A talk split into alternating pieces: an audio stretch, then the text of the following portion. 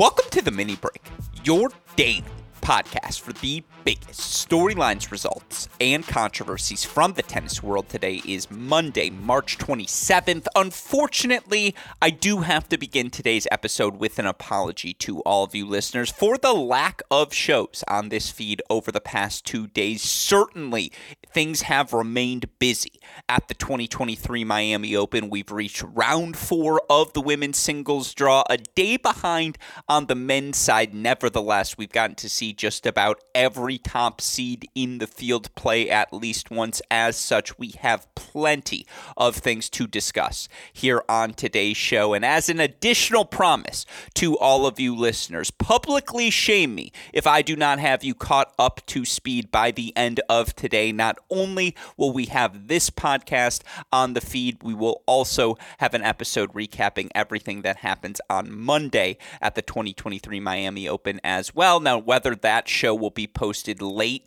Monday night here on the East Coast or early Tuesday morning will really depend on the sleep schedule of super producer Daniel Westhoff. Nevertheless, over the next twenty-four hours, I promise all of you Cracked Racquets fans will feel up to speed on everything that's happened in this second half of the Sunshine Swing. And in terms of how I want to focus today's conversation, it is just going to be me steering the ship. I want to have a thirty thousand foot view look at where things stand in these Miami Open singles draws.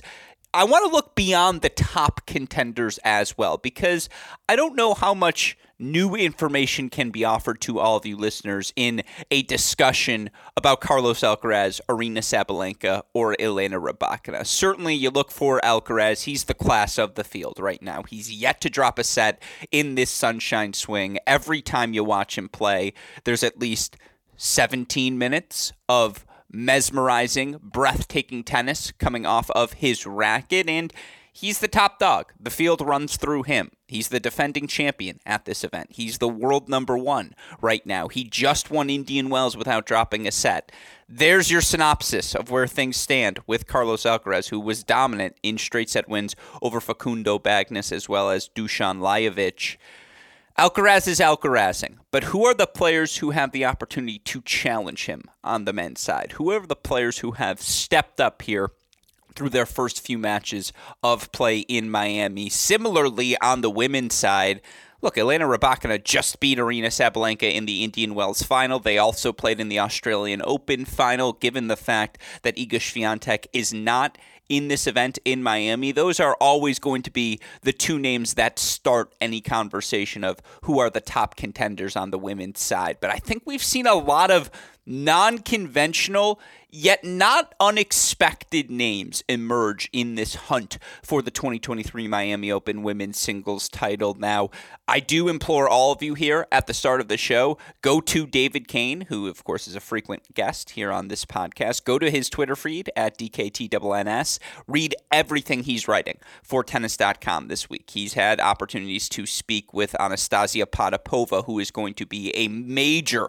topic of discussion here on today's show. He's had the opportunity to speak with just about everyone. D K's on the grind. He's back on the beat. It's always better when he's on the grounds. We all feel more informed as tennis fans. I'm imploring you to read everything he has written, but in particular, go read his piece on Potapova, who he had the chance to uh, sit down with and who, of course, we have to discuss here on today's show following her run uh, here in Miami, in particular to see her knock off Coco Gauff in three sets in the fashion that she did. It was a delightful match. It, you know, epitomizes the athleticism required to succeed in the modern game. And so, again, I know who the clear-cut contenders are on the women's side. If it's not one of those two names, who might it be? Potapova, someone I want to get into, but of course there are plenty of other players who have impressed. And again, more broadly, my goal here today is to catch all of you up to speed on everything that has happened at the twenty twenty-three Miami Open. Of course, Miami, though, is not the only place where tennis is happening in the world right now. You've got a lot of other action across levels in the tennis world, whether it be at the collegiate level. Of course, we're so excited to have broadcasts every Friday and Sunday on E S P N plus, A C C, S E C Network Plus to highlight all the action happening in those conferences. We've got our Big Ten broadcast on our Cracked Racquets YouTube channel every Sunday as well.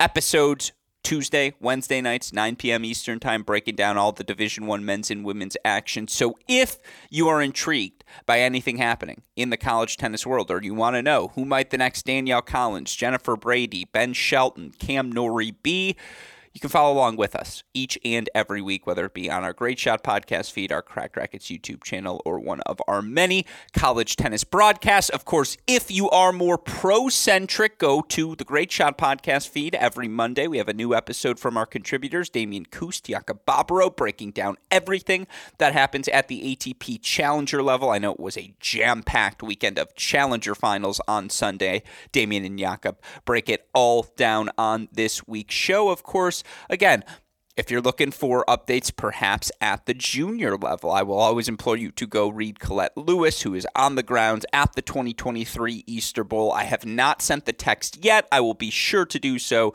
to get the GOAT on the podcast to talk about who are the young up-and-coming names we all need to t- keep our eyes on. I believe Ngannou just won back-to-back girls' eighteens titles, Easter Bowl, and then I don't know if it's in Carson or the B one, whatever comes before the Easter Bowl. That's a story. Someone wins back-to-back top-level junior events. It's a name you got to be on the watch out for. And so, again, I'm going to have Colette Lewis at some point on the show. I will send her the text today. Hopefully we have her on the show at some point this week. Although, look, the GOAT is busy. So, obviously, we, you know, I don't want to take her time for granted. I will be sure to keep you all updated on any, I suppose, scheduling updates regarding that podcast. But again, we got you covered here at Cracked Racquets, whether it be the pros, the college level, the juniors. We want to cover it all. You can find all of our content available on our website, cracked racquets dot com. Like, rate, subscribe, review to all of our podcasts, which you can find wherever you listen to your shows. A shout out, of course, as always, to our dear friends at Tennis Point for their support of this mini break podcast. For all of the latest and greatest items, go to tennis point dot com. Use our promo code C R fifteen to let them know that we sent you there. All right, all of that established, let's get into today's conversation. If not the top seeds, then who is going to walk away with the twenty twenty-three Miami Open singles titles? Let's start on the women's side of things, because I think the names for, you know, this Miami Open event here, I would say it feels a little bit more like twenty twenty-one. It feels a little bit more like twenty nineteen. Well, not twenty nineteen, maybe a little bit twenty nineteen, but twenty twenty, twenty twenty-one, early stages of pre-Ashley Barty twenty, uh, or excuse me, pre-Ashley Barty twenty twenty, twenty twenty-one, where it's just like, okay, or non-Ashley Barty events. Leave it all in, super producer Daniel Westhoff. You get what I'm saying, the broader parody era, where you're just not exactly sure outside of maybe in Ashley Barty, or in twenty nineteen, yeah, a Serena Williams. In this case, we have Rybakina and Sabalenka, but outside of that, who might else emerge as a threat to capture this twenty twenty-three Miami Open title? I don't know if I'd put Anastasia Potapova on that level quite yet, but I'll tell you what, the soon-to-be twenty-two-year-old is delivering herself a birthday week to remember, and you look for Potapova, who turns twenty-two on March thirtieth, former world junior number one, now forty-four and twenty-three over her last fifty-two weeks, up to a new career high, number twenty-two in the live rankings. She's into the quarterfinals here at the Miami Open. I believe it's her second career one thousand level quarterfinal. I mean, she's been remarkable all week long, whether it was victories over Marta Kostyuk, over Coco Gauff. Now she gets the victory today, and I'm recording this a little later here on Monday, so I suppose I have the benefit of hindsight. Some of these extra results going to sneak in here, but you know, in the round of sixteen, she knocked out Zheng Qinwen today, four and six, and you know, what's been so impressive, obviously, you look for Potapova, where coming off of an event where she played Jessica Pegula extraordinarily tight at Indian Wells. She won a title earlier this year in Linz, and, you know, ended last season really strong with runs to uh, the, uh, excuse me, Prague final in the summer and Cluj-Napoca semifinals. It's just all starting to add up, a totality of things for Anastasia Potapova. You see her growing more and more comfortable in her game in each and every match that she plays. And I think the underlying thing that Potapova has always had going for her, and she's someone we, we've discussed quite a bit here on this show over the years, is the athleticism, is the movement, the fluidity out of the corners. You can't fake that sort of athleticism. And again, watching her match against Gauff in particular, I haven't had the chance to watch the Zheng Qinwen highlights, so I'll be sure to go talk more about that match on our second show here today. But watching the Gauff match in particular, you know, Potapova is maybe one of five players who could hang with Gauff physically in the outer thirds for the multiple ten, fifteen, twenty shot rallies we saw throughout the course of that match. And look, Potapova was down a set and a break, and I know that first set was very back and forth, and obviously Potapova had her opportunities to take that opener. One could argue Gauff probably should have lost the first, probably should have won the second, but boy, again, the physicality was never in question. She was ready for the two-and-a-half-hour battle. Each and every point, that fight was the same from Anastasia Potapova. Of course, the fight was immense from Coco Gauff as well. And to see Gauff scrap out that tiebreak, to see Gauff, you know, be pushed on the defensive so frequently and yet continue to dig her way out of corners, put just enough topspin on her ball uh, to reset things to neutral, to see her play Potapova, even if not, you know, maybe slightly winning that exchange backhand to backhand, and to see how exceptional Coco Gauff is in turning into her backhand wing now. She's always had that going for her, but, you know, the backhand is now not just good, it's an unequivocal weapon. And if you give her time to turn into that backhand, her ability to drive the ball through the court, cross court, follow that ball into the net, and put the first volley away to the open court, it's become a lethal combination for Coco Gauff. And yet, to get full circle here, the physicality of Potapova took that away. And the drive Potapova produces on her ground strokes more than anything else. And it's very accentuated, not to get too technique talk here. I know I don't often talk technique, and I try not to nerd out too much for all of you listeners because I try to reserve that. You know, again, I try to save those technique talks for when we have others here to disagree with my assessments. I, I don't claim to be aware of what the perfect flawless technique is. I certainly think Novak Djokovic's backhand looks aesthetically flawless. Rod- Roger Federer does on the forehand wing, aesthetically flawless. But of course, if you play that open grip, your timing and your racket speed has to be so immense. That's why it's so difficult to replicate. Anyways, we're in technique talk here on the mini break today, here on Monday. You see how well Potapova drives through the ball, and it's most accentuated in her follow-through over her shoulder. I mean, her ability to get outside of the ball, to fully extend her arms in her ability to drive through that shot. And again, you see that accentuated with how dramatic the follow-through is over her shoulder. You see that extension manifested in the length of her ground strokes. And again, she ate the Coco Gauff topspin up. It was a bad matchup for Coco Gauff because that ball sat up in the strike zone. Potapova got to drive through it, bunt down, know that the Coco Gauff topspin would, when she was trying to be aggressive and take a ball on the rise, would keep that ball inside the baseline.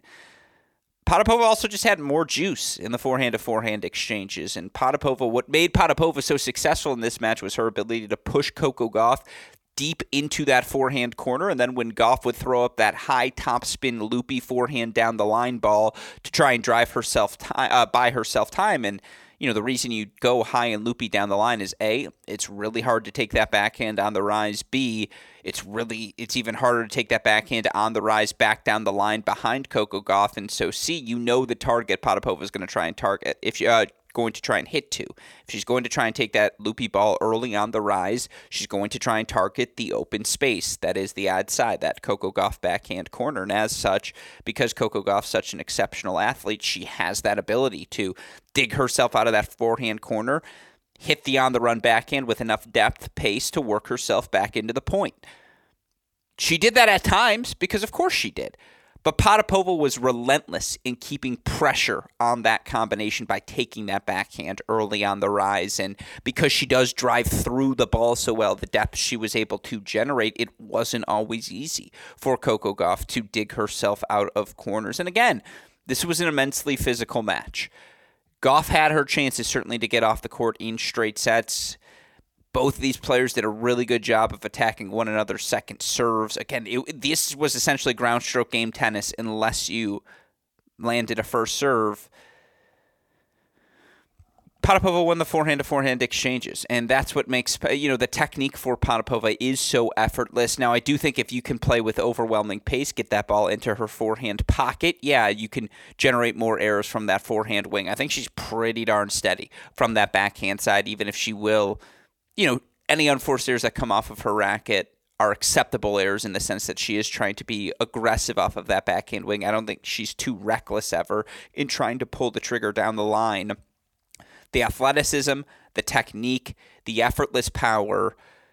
And again, it's power that drives through the court as well, that puts you under pressure. There's a lot to like about the game of twenty-two-year-old Anastasia Potapova, who, by the way, over her last fifty-two weeks, she's top ten in break percentage amongst top fifty players on the W T A Tour. Anastasia Potapova currently ranks fourth. She's breaking serve forty-five percent of the time. You look for her twenty twenty-three specifically, you know, forty-three point five percent here this year. Come on now. That's exceptional tennis, and it's indicative of what we have seen from Rybak- uh, from Potapova, excuse me, particularly on these hard courts. I mean, you look at her record, forty-four and twenty-three overall. She's winning sixty-six percent of her matches. We have a two-thirds rule alert, folks, but fifteen and seven here in twenty twenty-three. More broadly, you look over her last fifty-two weeks on hard courts, twenty-six and fifteen overall. Again, really good wins here in twenty twenty-three over Gauff, over Kostyuk, over a Vondroshova, over a Petra Martic, the weapons of Julia Niemeyer. You know, Potapova able to hit through them on an indoor hard court in Linz. Potapova is unequivocally a top twenty-five athlete. She's got the weapons now to not have to make every match so physical, to make life easy for a little easier for herself. And then again, that ability to just take that backhand early on the rise, particularly as a return, it's special. And so Potapova's in the mix now. I don't know if her high, you know, again, is she athletic enough to have tier one upside moving forward? Absolutely. She could just, you know, that ability to survive. Now, are her weapons as overwhelming and perhaps evident, noticeable to the eye as a Zheng Qinwen? No. As a Marta Kostyuk even? No. Well, that's an interesting proposition. Where do you put, you know, again, I would like to see this matchup on a clay court because I do think if Coco Gauff's ball can get a little bit higher on Anastasia Potapova, that makes life a little bit more difficult for her. I want to see her movement a little bit more on clay courts, though it is worth noting Anastasia Potapova in her career at the tour level on clay courts, uh, thirty-three and eighteen overall. She won a title in Istanbul last year, made a final in Moscow back in twenty eighteen. I mean, she's really good. Again, she's very good at everything. I don't see a discernible weakness other than the forehand backswing can get a little big, but just a little bit. Is she in Serena Williams Power Tennis Country Club? No. Is she in the Simona Halep Track Meet Club? Absolutely. Highest echelons of Tier two, maybe twenty-four, twenty-five, twenty-six. If she beefs up the, you know, the second serve in particular, maybe she gets to that bottom edge of Tier one, like... Would it shock me if, you know, again, it's a better, a much better version of a, a more fluid version of a Kudermetova maybe? No, because Kudermetova's got the first serve. That's not the right comparison. It's not Kasatkina, though, because it's far more line drive powered, even though the percentage-wise, the success on the return, struggles on the serve, and yet she, she's got the line drive of Kudermetova with the consistency and fluidity of, of a Kasatkina. That makes no sense, except for to me in the sense that, like, yeah, living seven to fourteen in the rankings for her throughout her prime with maybe an appearance at, like, five or four if she makes a big run to two slam semifinals in a year. That feels like a very possible outcome for Anastasia Potapova, who's already, again, twenty-two in the world. She hasn't even turned twenty-two years old yet. I'm not ready to put her in that tier one quite yet, but I know she's going to be very good for a while. I, I would put her as a clear-cut tier two player if you're doing the future tiers, right? If you, you know, I think Gauff's going to win, or Swiatek obviously is going to win many more titles. I do think Coco Gauff's going to get one. Obviously, Rybakina, Sabalenka were on that list. They already got theirs. I would put Zheng Qinwen on that list. No, I wouldn't put, I don't know, I guess Potapova, Kostyuk, Anisimova right now are like rounding out that really interesting tier two, but maybe with a little bit more, you know, like Potapova has been the more consistent of the two.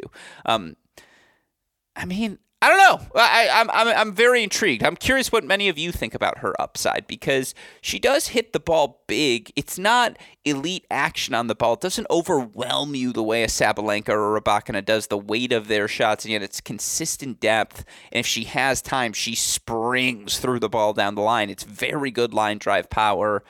Maybe it's Pegula-esque. Maybe that's the highest uh, highest aspiration. Maybe that's like the the player comp. If there was a five thirty-eight player model for who is this person's career and game style and statistics and metrics project their future to be, maybe it is a slightly springier Jessica Pegula. And Pegula's been three in the world. Yeah, I like that. Slightly springier Jessica Pegula. Maybe that's the obvious comparison that's been sitting there the whole time. But let me know what you think. At A L Gruskin, Potapova certainly has been one of the biggest stories of the week, though. And again, to see her come so close the last week at Indian Wells to knocking off Jessica Pegula, to see that momentum captured, brought here, where again, wins over Kostyuk, over Gauff, and yes, with the benefit of recording when I'm recording, over Zheng Qinwen as well.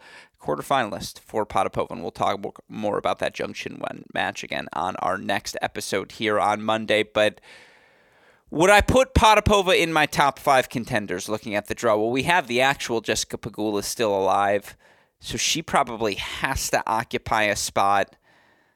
I've talked so much about Bianca Andreescu, but I think Andreescu probably has to be number four on this list because, by the way, with number three being Krejcikova, who is going to take on Aryna Sabalenka, that might be the match of the tournament. It was funny to hear Krejcikova, who spoke with David Kane, an article all of you need to go read on tennis dot com about why she doesn't want to be left out in that, you know, new big three discussion, why she would make the argument it's a big four. And again, she beat Sabalenka three sets Middle East, loses to Sabalenka round of sixteen, three sets at Indian Wells, now gets Sabalenka again here in the round of sixteen. Krejcikova, six and three win over Madison Keys in round number three after a three and two win over Sasnovich. Those are two top fifty players, two top forty players in the first two rounds for Barbara Krejcikova, and she's yet to drop a set.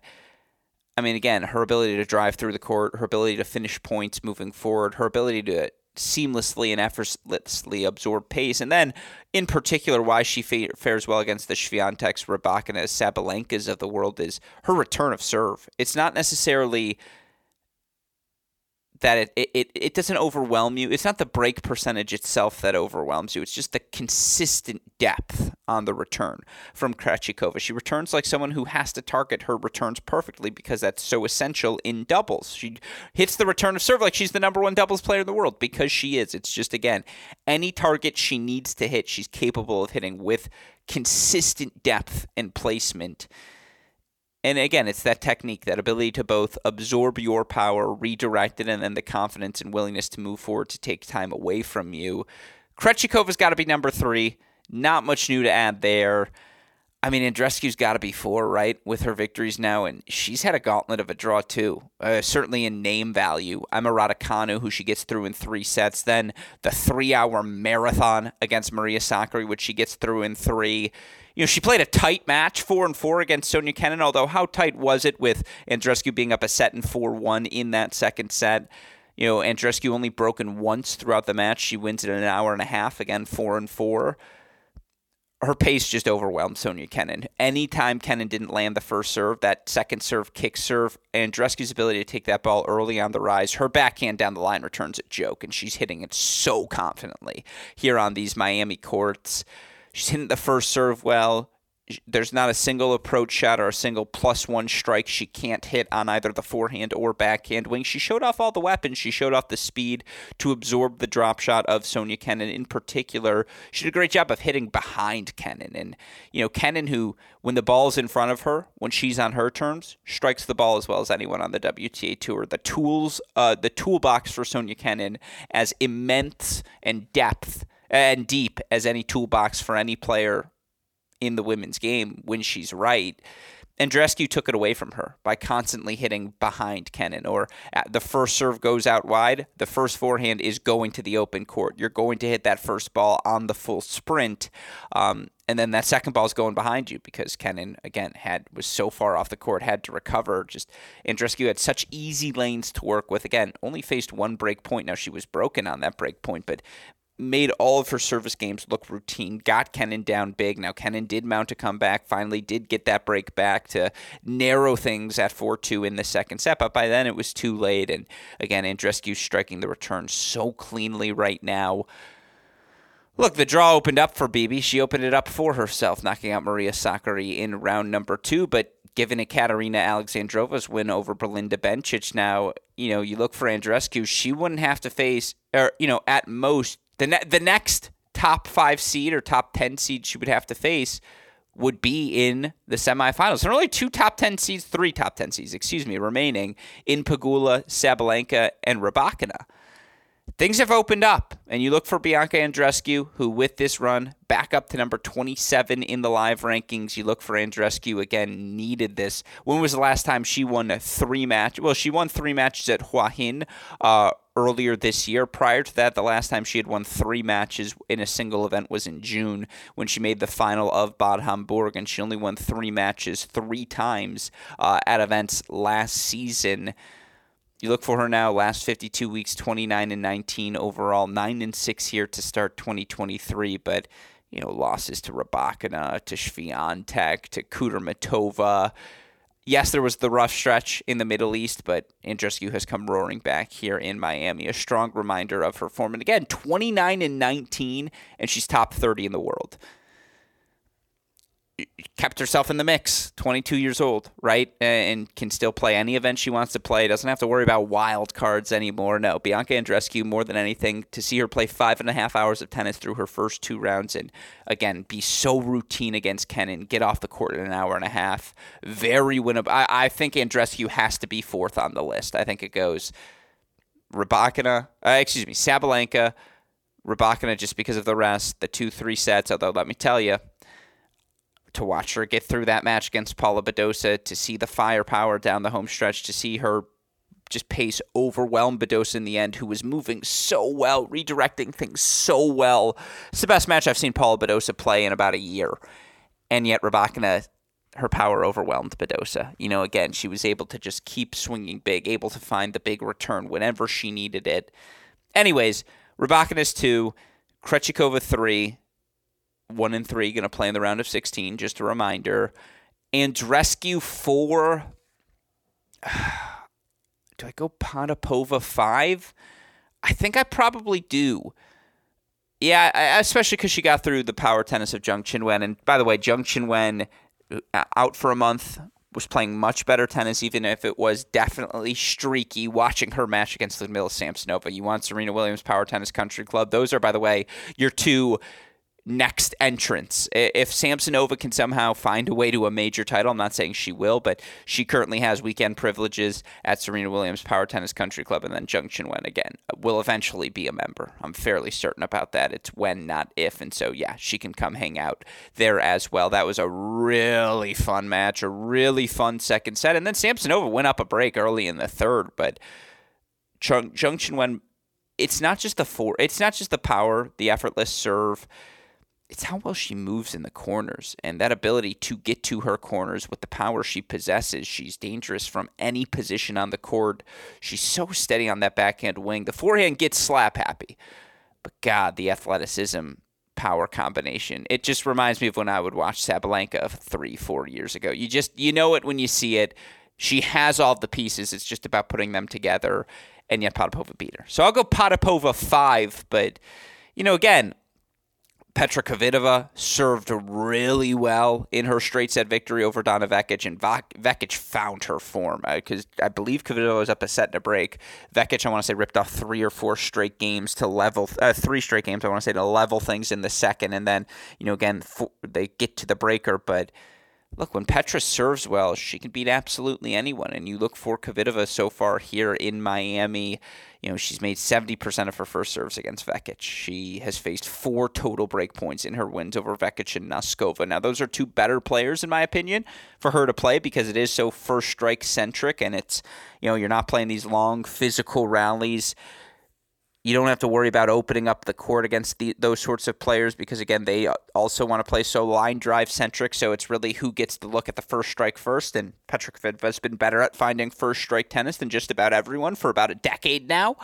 Um, The Gracheva matchup here in the fourth round is going to be fascinating. And obviously, we've talked a lot about Varvara Gracheva, so I won't do another rant for you all today. But yeah, you look at the draw for Kvitova. Gracheva certainly is nice. She'd face the winner of Andreescu or Alexandrova after that. Very winnable match. That whole bottom section of the draw, which was loaded with Garcias and Benčićes and – or not Benčićes, but um, – no, yeah, I think Benčićes. Yeah, Garcias and Benčićes and Pliskavas and, you know, again, all these names now – eliminated. Now, Krejcikova and Sabalenka have survived, but this is a massive opportunity for the Andreescus of the world, the Vondrousovas of the world, the, you know, again, dare I say, even the uh, Sorana Kersteas of the world, coming off of her f- huge week at Indian Wells. And that Kersteya-Vondrousova matchup is definitely going to get physical. I'm excited to watch that one unfold.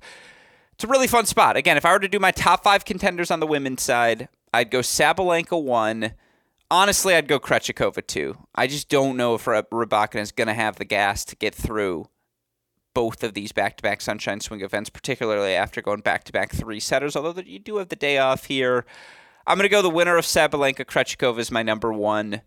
The other players two. Rybakina three. Andreescu four. Based on what I've seen with my eyes, she's just moving so well. She's moving the ball so well. She has weapons, can just match up a little bit with everything. And every match is played at her pace, as I alluded to yes on our last show, whenever that was. Andreescu for uh, Pegula or Potapova. Out of respect, Pegula five, but Potapova's right there as well. If I, I'm just going to go the winner of Sabalenka, Krejcikova one, move everyone else up a spot, and then Potapova slides into that number five spot. So yeah, I get six of the final sixteen players. There you go. Those are your top five contenders, and according to Tennis Abstract, Rybakina one, Sabalenka two, but it's because she has to go through Krejcikova, obviously. Pegula three, Kvitova four, Krejcikova at your number five spot. So yeah, again, I think the numbers for Tennis Abstract still respect the fact that when Ten- Petra Kvitova does serve well, she does have that ability to blitz you off the court. And for what it's worth, over the last fifty-two weeks, you look for Petra Kvitova in terms of her hold percentage. Uh, you know, again, compared to the rest of the top fifty players, Petra Kvitova still ranks seventh in hold percentage on the W T A Tour, holding serve seventy-six percent of the time. We certainly saw that manifest in her straight set victory over Donna Vekic to advance to the round of sixteen. But that's where things stand on the women's side. Let's move over to the men's side of things. Carlos Alcaraz, as I alluded to, you got your update in the first three minutes. He's been exceptional. I joked about it with Pamela Maldonado when we had her last week, as we were going to call a man meat moving forward.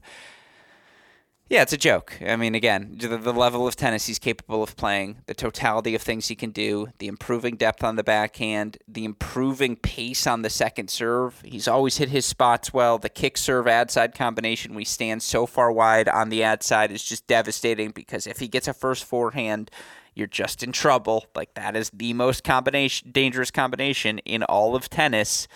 Alcaraz has looked exceptional.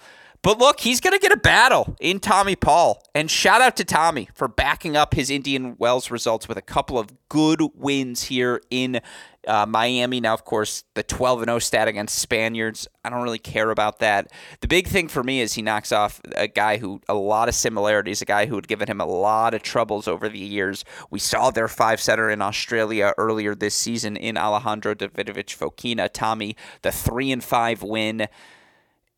You know, again, it's it's the uh, the totality of things Tommy can do. He's so much more comfortable now turning into his forehand than he was even a year and a half ago. And that ability to hit the kick serve out wide, first forehand to the open court, it's become an elite pattern for Tommy. His willingness to move forward, his fluidity in the outer thirds, his ability to drive that backhand and absorb pace on that wing.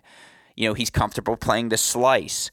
I really, though, all those different things aside, it's the focus. It's you don't see the lapses in concentration from Tommy ever. Or if you do, there are no more than one game, and he quickly bounces back the way it just wasn't when he was younger. And that's a testament to Tommy's maturing uh, maturity. It's a testament to his continued development, the work he's done with his team. Tommy's top ten, uh, top twenty good. Like, he just is. And the, we always knew he had that sort of athleticism. You see the weapons, the firepower. I didn't know his forehand was ever going to be this sort of weapon. It has become so. You look for Tommy, you know, again, into Miami round of sixteen now. He's up to a new career high, number eighteen right now in the live rankings. He's better than that, and we've talked about it. He's won over two-thirds of his matches over the course of the last fifty-two weeks. You look for Tommy again during this stretch. Um, according to the Tennis Abstract yearly E L O ratings, Tommy Paul uh, right now here in twenty twenty-three, the eleventh best player in the world with twenty twenty-three specific results. Yeah, that feels right. I mean, you look for Tommy here in twenty twenty-three, sixteen and five overall. He's holding serve eighty-four point one percent of the time. That's a top twenty number. He's breaking serve twenty-five point three percent of the time. That's a top twenty number.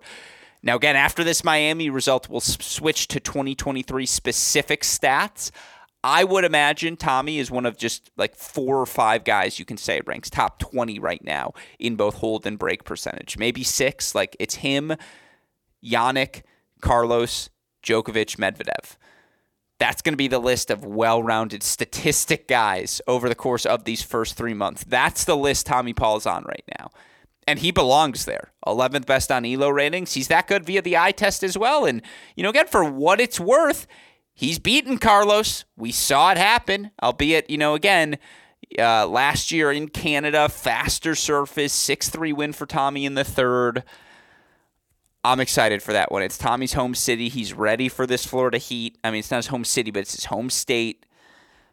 That, I mean, that's going to be sold out. The crowd is going to be electric. The athleticism is going to be off the charts. It is just going to be an exceptional round of sixteen battle. So buckle the seatbelts, folks. That's going to be a fun one, which I believe must be happening on Tuesday, right? Because they played yesterday. So that's a Tuesday. That's got to be the Tuesday night match. Just book that now. But, you know, it's not just Tommy, who I think, by the way, has to be a top five contender on the list now because, look, if Tommy can knock out – I mean, it's just like, who else would you pick? Because Carlos is the clear-cut one.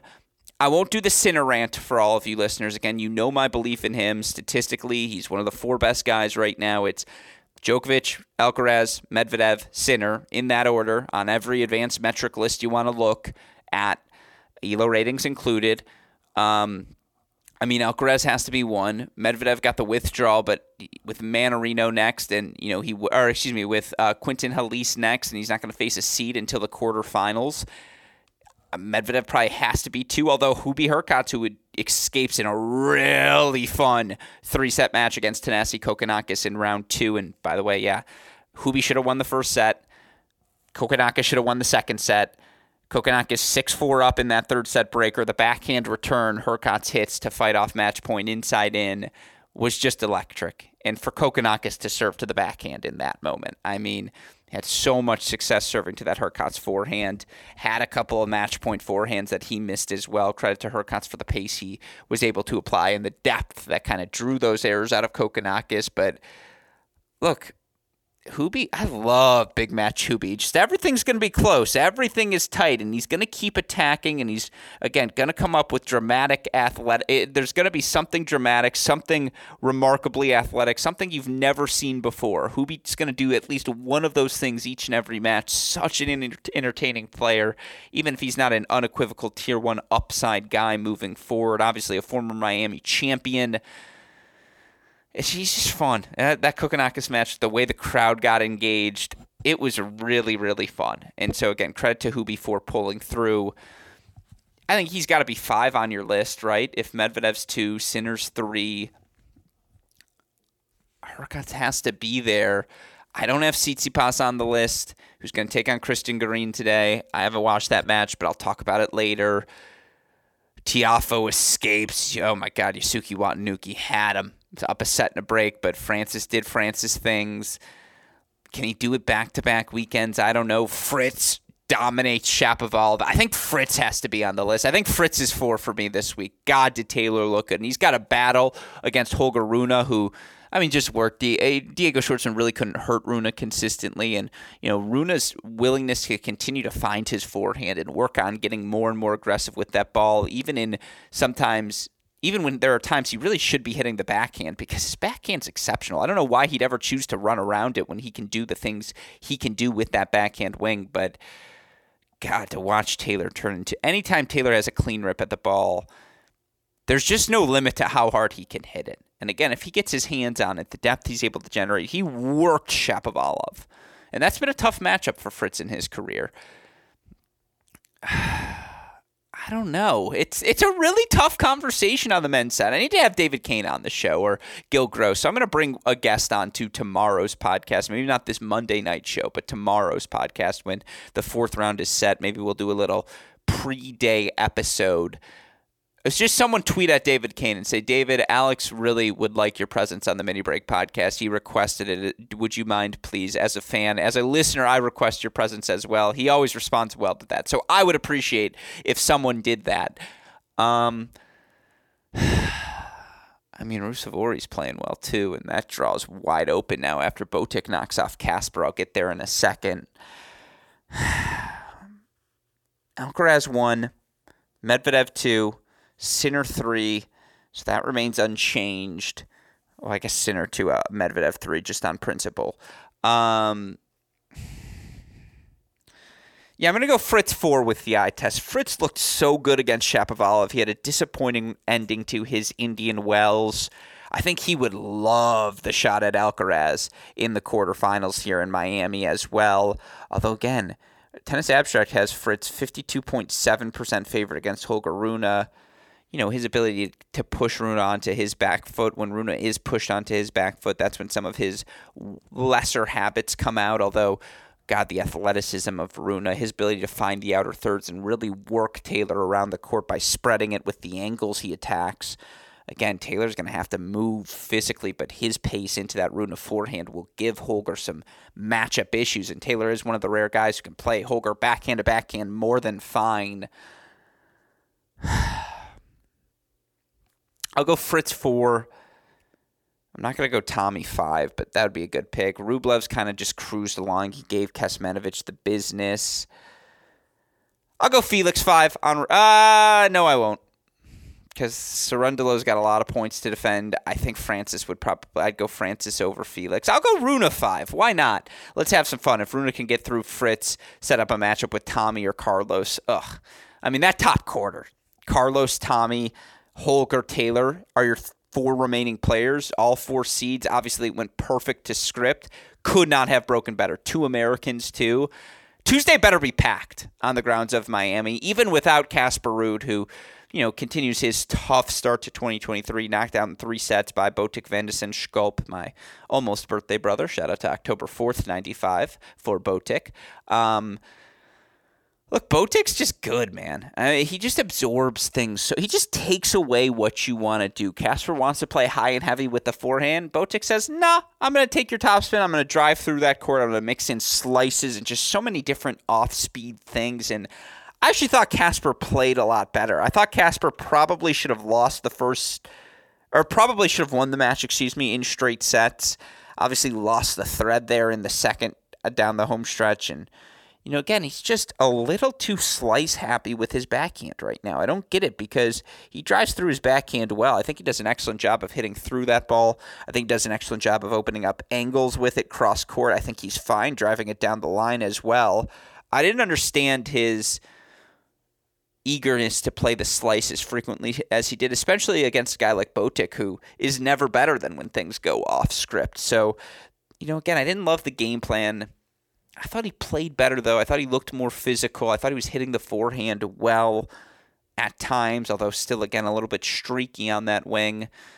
I don't know. It was a weird match for Casper Ruud. It was a fine level, though. Again, I think it had more to do with Botic's execution down the home stretch. But I'll tell you what, if you're Emil Rusevori, who got the win over Taro Daniel to advance to the round of sixteen, eyes light up. This is a massive opportunity for Rusevori, who obviously we have been high on here for a while here at Cracked Racquets, to get to a quarterfinal at this one thousand level event. Rusevori, with his win up to number forty-three, he wins another match. He's up to a new career high, number thirty-six. So this is the match there. I, you know, I would lean with the Rusevori serve, his forehand, really his forehand more than anything else is the biggest weapon on the court. he should win this match against Vanda Senshkov, despite being a sixty point one percent fit underdog, according to Tennis Abstract. If you can get Rusevori as an underdog on a DraftKings or wherever it is some of you legally place your wagers, you should do so. I think Rusevori is going to beat Botic. I don't think it's going to be particularly close, even though Botic can throw off speed. I just think on this court, you don't want to give Rusevori off speed as well, because it's not a fast off speed. It's a slow off speed where he'll have time to set his feet. I love Emil with the upset there. And then Sinner Rublev. I mean, Sinner Rublev, Rune Fritz, Tommy Carlos. Those are three of your four top half round of sixteen matches. Popcorn. Absolute popcorn. Clear your Tuesday schedule. I'm telling you what you're doing. It's watching all eight, uh, all four of those matches unfold. Uh, obviously, again, it's going to be a fun Monday on the men's side. You've got the aforementioned Felix Cerundolo match. Tsitsipas getting underway against a resurgent Christian Garin, who just hits the crap out of the ball. Uh, so looking forward to that one. Hachinov, Lechechka. You'd lean Lechechka in that match, right? Which is why you know Hachinov's going to win it. Tiafo Sonego, who knows what's going to happen. A couple of Frenchmen in action. Barret, Halise taking on Americans, former All-Americans. Barret against Eubanks. Halise against Mackey. Medvedev back on court. Who knows what's going to happen in Hurkacz Menarino. It's going to be a good day, and we will be back here on this show again. I will record this podcast late on Monday night. It probably gets no, he's super producer Daniel Westhoff. He may post it Tuesday morning. Nevertheless, we're back on schedule, back on track in our quest to ensure all of you Cracked Racquets fans are caught up on everything happening in the tennis world. Again, top five contenders on the women's side. Sabalenka, Krejcikova winner. Rybakina two, Pegula three, no, no, no, Andreescu three, Pot, uh, Pegula four, Potapova five. On the men's side, Alcaraz, Sinner, Medvedev, Fritz. He's looked that good. And I'll go Rune at five. Again, it's a really fun top half of the draw. Four of the top five still alive in that top quarter alone. So, uh, excuse me, in the top half alone. So, buckle the seatbelts. Going to be a fun week. Second half of the Sunshine Swing has reached its home stretch. We will be here each and every day to cover it all on this mini break podcast feed. Of course, a shout out as always to our super producer, Daniel Westhoff, for the f- of an editing job he does day in, day out, making all of this content possible. A shout out as well to our dear friends at Tennis Point. Remember, it's tennis point dot com. The promo code is C R fifteen for all of the latest and greatest equipment in the tennis world. With all of that said, for our super producer, Daniel Westhoff, our friends at Tennis Point, from all of us here at both Cracked Racquets and the Tennis Channel Podcast Network, I'm your host, Alex Gruskin. You know what we say. That's the break. We'll talk to you all tomorrow. Thanks, everyone.